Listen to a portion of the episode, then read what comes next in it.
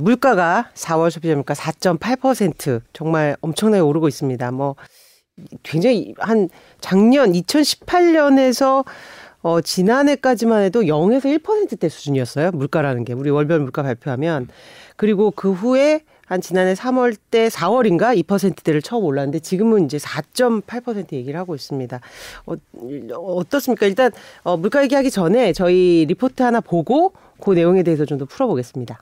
네, 요즘 물가가 너무 많이 오른다 싶었는데 현실이 통계로 나타났습니다. 지난달 소비자 물가가 5% 턱밑까지 올랐습니다. 2008년 금융위기 이후 13년 만에 가장 높게 뛴 건데 이런 고물가 상황이 올해 내내 이어질 걸로 보입니다. 이 경기 침체 속에 물가만 오르는 상황이 될 거란 우려도 나오고 있습니다. 조기호 기자입니다. 서울의 한 대형마트입니다. 수입 쇠고기에 붙은 가격표를 보고는 망설이는 사람이 적지 않습니다. 예전에는 수입산 쇠고기가 한우보다 훨씬 저렴해서 많이 이용을 했었는데요. 요새는 가격이 많이 올라서 한우와 차이가 많이 나지 않는 것 같아가지고요. 지난달 수입산 쇠고기는 작년 같은 달과 비교해서 30% 가까이 올랐습니다. 전 세계에서 사료값이 오르고 운송비가 늘어난 데다가 환율까지 뛰면서 벌어진 현상입니다. 4월 소비자 물가는 4.8% 올라서 지난 2008년 금융위기 때 이후 13년 반 만에 최고치를 기록했습니다. 석유류가 34%로 가장 많이 올랐고 공산품이 7%, 외식 물가가 6% 이상 뛰는 등 안 오른 게 거의 없었습니다. 5월 물가는 5%를 넘을 거란 전망까지 나옵니다. 우크라이나 사태와 중국 코로나 봉쇄 등으로 수입 원자재 가격은 계속 오르는데 거리두기가 해제되면서 소비 수요는 급증하고 있기 때문입니다. 최근 IMF가 주요국의 연간 물가 전망을 상향 조정하는 등 당분간 물가 상승 압력이 지속될 것으로 예상됩니다. 정부는 중소기업 등의 수돗물 가격을 깎아주고 일부 수입 원자재에 붙는 관세도 줄일 방침이지만 한계가 있어 보입니다. 더구나 한국은행이 물가를 잡기 위해 금리 인상을 선택할 경우 경제 성장 둔화가 함께 닥칠 수도 있습니다. SBS 조교입니다. 예, 격세지감이에요, 진짜로. 네. 물가 안 오른다고 고민하던 게 엊그제인데 네. 뭐6% 간다고요? 어, 네. 그런 얘기가 지금 나오고 있죠. 사실 네. 지금 4.8% 이제 지난달 기록을 했잖아요. 네. 공교롭게도 제가 자꾸 수요일 나올 때마다 물가 얘기를 음. 하는데 음. 뭐 미국 물가, 한국 물가 계속 얘기를 하고 있는데 아무튼 4.8% 올랐는데 초반에 이제 한국은행이 전망한 게 3.1% 이걸 뭐 비웃기려도 하듯이 지금 계속 올라가고 있어요. 근데 4%도 넘길 거다 이렇게 정부가 잡았는데 음. 사실 이것도 불안하고요. 네. 만약에 이 4월 소비자 물가가 더 안 오르고 현 상태를 유지 유지한다고 해도 이게 3.9% 연간 물가 상승률이 3.9%인데 음. 지금 뭐 원자재 가격이 다 오르고 있고 공급망 차질까지 지금 빚어지고 있는데 그럴 가능성은 사실상 없죠. 그렇기 음. 때문에 정부도 이제 연간 4%더 오를 수 있다. 그때로 오를 수 있다라고 수정을 한 거고요. 네. 전문가들은 이제 뭐 4%가 문제가 아니다. 지금 월간만 보면 극단적인 경우에는 6월 전후로 해서 6%대까지 갈 거다. 6% 넘길 수 있다. 이렇게 보고 있습니다. 음. 월간 월간으로? 네, 월간으로요. 네. 6%대 물가는 우리 1988년 어, 98년 외환위기 이후에 처음 그때 6.8%가 한 번 있었는데 음. 그 후에 한 번도 없었습니다. 예. 이거는 위기 아니에요, 위기? 음, 이 정도 되면은? 이 정도에서 경기가 활황이면 그래도 괜찮은데 네. 우리는 지금 스태그플레이션 얘기할 정도로 경기는 이제 둔화되면서 이제 물가가 오르는 그런 이제 숙제를 안게 됐는데 자, 이제 금리에 대한 문제가 그러니까 바로 나오는데요. 지금 한국은행은 저번에 금리 올렸죠. 네. 내일 새벽에는 미 연준 예상치 지금 0.5% 얘기 나오고 있는데 지금 어떤가요? 회의하고 있는 거죠? 네. 그렇죠. 그렇죠. 그래서 내일 새벽에 이제 어제 오늘 회의를 하고 내일 새벽에 이제 결과가 나오는데요. 네네. 원래는 뭐 0.75% 올리는 자이언트 스텝 밟을 거다 뭐 이런 얘기도 나왔었지만 네. 사실 지금 뭐 지난주 미국 기업들 발표한 실적이 그렇게 좋지가 않았어요. 음. 그래서 그 전에 이제 뭐 넷플릭스 쇼크다 뒤이어서 아마존 쇼크다라고 할 정도로 지금 빅테크 기업들 실적이 좋지 않은데요. 음. 경기가 이제 뭐 좋지 않기 때문에 어 0.5% 올리는 빅스텝이 유, 어 유력하다 이렇게 보고 있고요. 또이 네. 와중에 오늘 보니까 미국 음. 증시는 음. 또 올랐더라고요. 이걸 다 네. 네. 그 이틀째 지금 상승 마감을 한 건데 오늘 같은 경우는 뭐 다우가 0.2%, S&P 500이 0.48%, 나스닥이 0.22% 음. 올랐더라고요. 근데 음.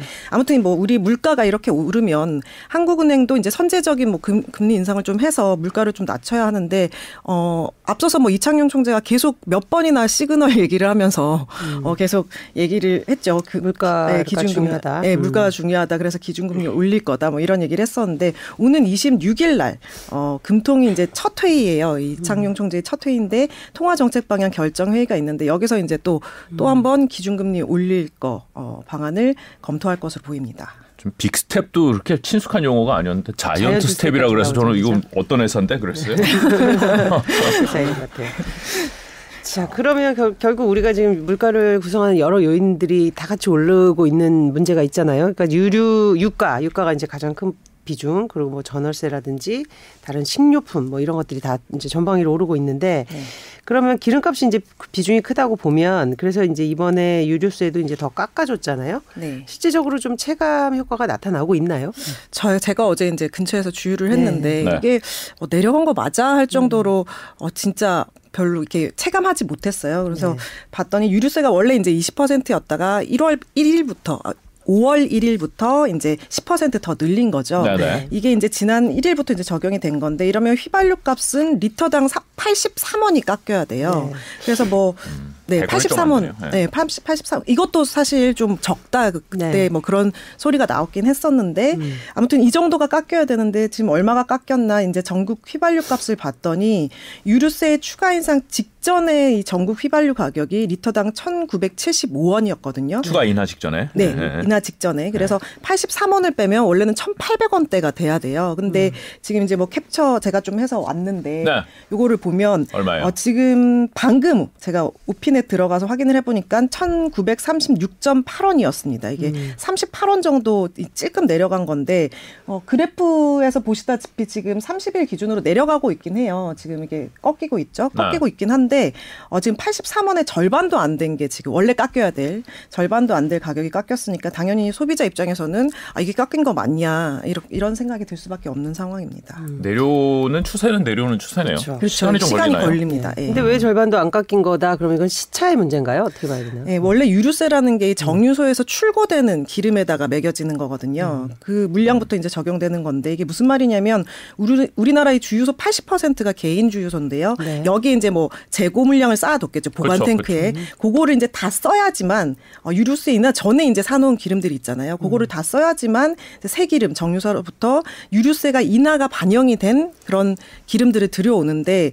그때 이제 좀 더 저렴해진 기름을 팔 수 있게 되는 아, 이 거죠. 세금이 그러니까 소비자한테 팔 때 매겨지는 게 아니라 정유소에서 나갈 때 매겨지는 거예요. 네. 그래서 아. 이제 어 주유소들은 이제 가득 들어있는 기름을 다 팔고 해야 되기 때문에 그게 한 2주 정도 걸린다 이렇게 이게 굉장히 좀 어폐가 있는 게 그렇게 생각하면 나중에 인하 효과가 끝나면 그 탱크 안에 있는 건 싸게 받아놓은 그렇죠. 거니까 그그 그 상당 기간을 싸게 팔아야 되잖아 2주를 그렇지 않잖아요. 그러니까 그렇죠. 장사하는 사람들의 마음이 네. 그런 거죠. 뭐. 음. 기름값은 또 마음대로 정할 수가 네, 있어요 네, 네, 주유소가. 그래서 음. 이게 만약에 뭐 다 팔았다고 해도 재고량을 음. 어 안 올릴 수, 우리 아직 다 안 팔았다라고 음, 그렇죠. 하면서 예, 안 내릴 수가 있거든요. 그거를 또 정부가 들여다 본다고 했거든요. 네. 네. 저희가 사실 탱크에 얼마가 있는지를 확인할 길이 없기 때문에. 아니, 솔직히 주유소 음. 제가 주유소 사장이라고 보면은 뭐 세금을 깎아주고 그런 건 모르겠고 음. 옆에 주유소가 얼마 그렇죠. 얼마 팔고 있나 이거 눈치 네. 싸움인 거죠 지금부터는. 맞아요. 맞습니다. 그래서 네. 이제 오피넷이라는 제도가 이제 도입된 지 꽤 됐는데 그래서 네. 가격 비교에 따른 어떤 인하 효과가 있죠. 사실 소비자들이 이제 굉장히 민감하니까. 그렇죠. 네. 시간이 걸리면 좀 내려오겠죠. 이거 네. 저 그래프를 보면서 아까 저는 저거 어떻게 쇼칠 수 있는 방법이 없나? 내려갈 것 같은데 계속. 네.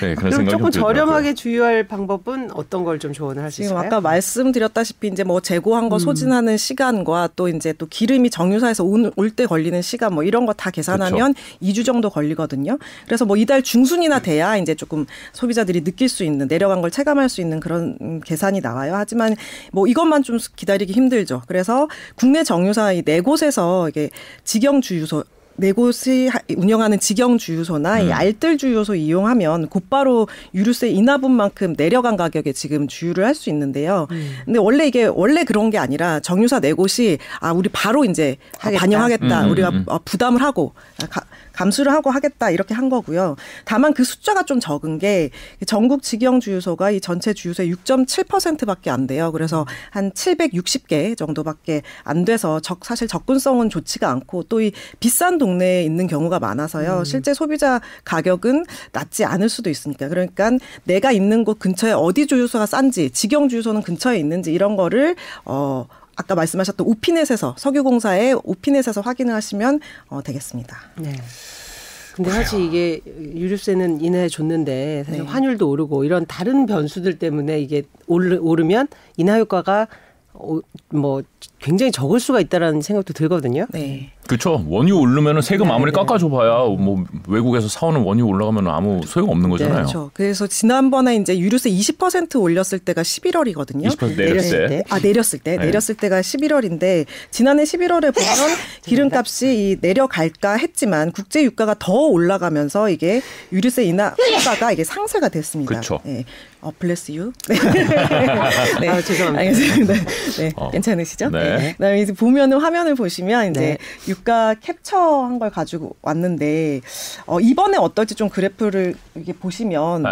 어, 지금 유가 말하는 거죠? 국제 네, 유가. 네, 국내 수입이 비중이 높은 이 두바이유를 좀 보게 볼게요. 그러면은 이제 3월에 지금 최고점을 찍어 찍은 뒤에 지금 그래도 어느 정도 내려오긴 했지만 여전히 100달러 넘는 수준을 지금 유지를 하고 있고요. 네. 또 이제 지금 환율 아까 말씀하셨던 환율도 아, 좀 봐야 되죠. 환율, 네. 환율 엄청 높아요. 네, 환율도 좀 보여주시면 지금 쭉쭉쭉 4월부터 쭉쭉쭉 치고 올라가서 지금 1,270원대 한 번 찍고 지금 뭐 살짝 내려오긴 했지만 이제 또 왔다 갔다 하고 있는 지금 상황이고요. 네. 지금 기름도 비싼데 환율도 비싸면 이게 뭐 기름 비싼 거 비싼 기름을 더 비싸게 사오는 이런 효과가 있잖아요. 그쵸. 그래서 앞으로 뭐 유류세 인하가 지금 어, 다시 반영이 돼가지고 주유소들이 그렇게 판다고 해도 이걸 상쇄시킬 가능성이 크고요. 이러면 이렇게 되면 뭐 기름값 떨어진 걸 더 체감하기 힘들 수 있고 오히려 더 올라갈 가능성도 있는 거죠. 네. 그러니까요. 어쨌든 물가를 음. 얘기할 때 지금은 오를 요인밖에 없다 이렇게 표현을 하더라고요. 이제 다른 여러 가지 제반 여건이 음. 그래서 이제 아까 말, 말씀하신 6% 얘기도 나오는 게 아마 그런 영향인 것 같습니다. 그리고 수요가 지금 이제 뭐 우리나라 뭐 driving 시즌 이런 거 사실 명확하지 네. 않긴 하지만은 날씨 좋아지면서 아무래도 그렇죠. 나들이가 많죠. 많을 수밖에 없을 것 같기도 네. 하고 지금 거리두기 뭐 완전히 풀렸으니까 네, 거리두기 풀리면서 지금 더 이동량이 증가할 거고 그러면은 네. 수요가 이렇게 탄탄하게 버텨주면은 아 감내리기 쉽지는 않을 수도 있겠다라는 생각이 좀 들긴 하네요. 네.